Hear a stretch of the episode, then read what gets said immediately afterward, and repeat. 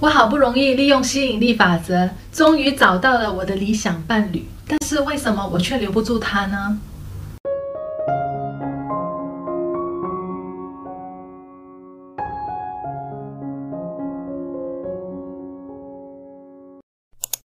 你有没有发现，利用吸引力法则确实是能够帮助到你找到你梦想中的理想伴侣？但是为什么当你跟这个人真的在一起的时候，却没有你想象中的那么美好呢？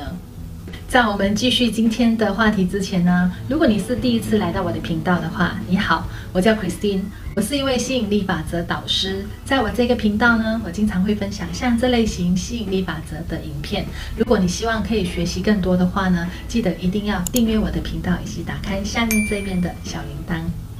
如果你是练习了吸引力法则一段时间的朋友呢，我相信你一定有看过如何利用吸引力法则来帮助你显化梦想好生活的一些方法。那我不知道你有没有很成功的利用了这些方法之后呢，帮助到你吸引到一些你想要吸引来的工作、理想对象、金钱等等的这些愿望。那如果有的话呢，你可以在底下留言，让我以及大家知道。但是呢，我接到非常多粉丝们的问题呢，就是他们认为吸引力法则帮助他们吸引到他们想要的东西之后呢，接下来发生的一切呢，也能够透过吸引力法则来让他们吸引来的东西呢变得美好。但是呢，我必须要告诉大家一个现实，事实中呢，并不是这样子的。吸引力法则能够帮助到我们找到理想的对象，更加适合我们的工作，或者是更加好的经济的来源、收入的来源。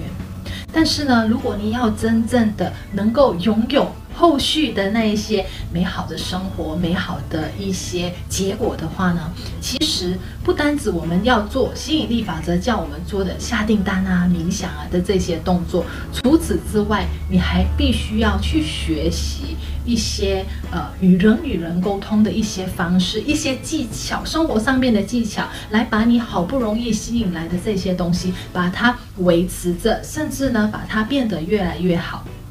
我记得呢，有一次在 Clubhouse 的一个分享讨论会里面呢，我的老师 Master Sri Akashana 他就回答了其中一个朋友的问题。那个朋友的问题是这样子的：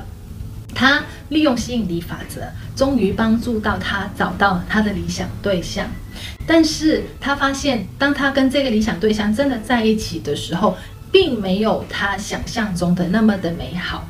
那到底是哪里出了问题了呢？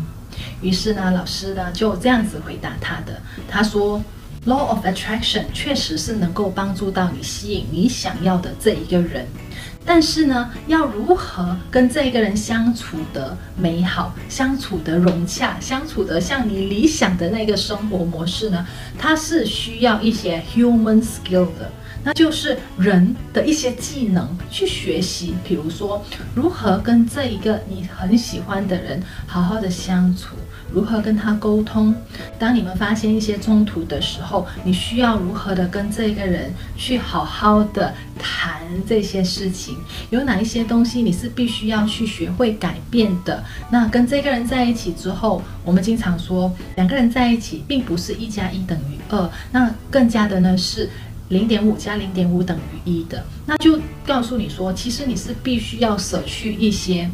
你的原有的一些性格，或者是你原有的一些脾气，然后你是需要透过努力去改变，然后跟这个人配合，然后这样子才有办法相处得好。但是呢，这一点呢，并不代表说你必须要牺牲掉一切你喜欢的东西，因为。呃，不单只是你一个人付出，对方也是需要的，所以是两个人在一起配合的 human skill 才有办法呢，把这一段感情、这一段婚姻经营得非常的好的。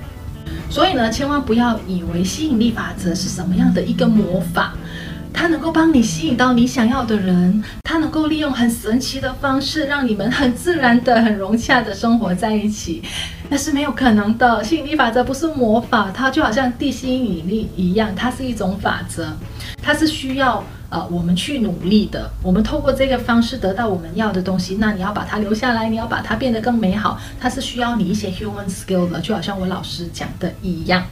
所以呢，各位朋友，如果你现在正在面对这一些类似这样子的，比如说跟你的呃理想伴侣发展的不太顺利，又或者是找到理想工作之后，呃发展的不太顺利呢，你就要去呃清醒的 告诉自己一下。这些东西真的是有时候没有办法顺其自然的，你是需要去努力、去进一步的改变的。那更何况呢？我经常在我的影片有不断的提醒大家，就是其实每一次的挑战、每一次的问题，都是让你呃更进一步，让你变得越来越好而出现的。所以大家一定要记得，如果你想要把你好不容易吸引回来的这样好东西，这个好人，这个好机会，你想要把它好好的保存着，甚至呢把它变得越来越好的话呢，你一定要付出努力，你一定要去改变，你一定要做一些呃适当的牺牲，你才有办法能够真正的达到你想要达到的那个梦想好生活。希望呢，我今天短短的分享呢，能够帮到你更加明白。为什么吸引力法则感觉没有像我想象中的那么的有效，好吗？如果你觉得我今天的影片也可以帮到你的朋友，记得把影片分享给他。如果这个影片有帮到你在任何一方面的话呢，你可以在底下留言告诉我是什么，又或者是在这个影片按个赞。那新朋友看到这边，如果你想在接下来不要错过我任何的一个这类型的分享的话呢，记得一定要订阅我的频道，以及打开下面的小铃铛。透过我每一次的分享，我一定会帮助到大。大家在这一边遇见更好的自己。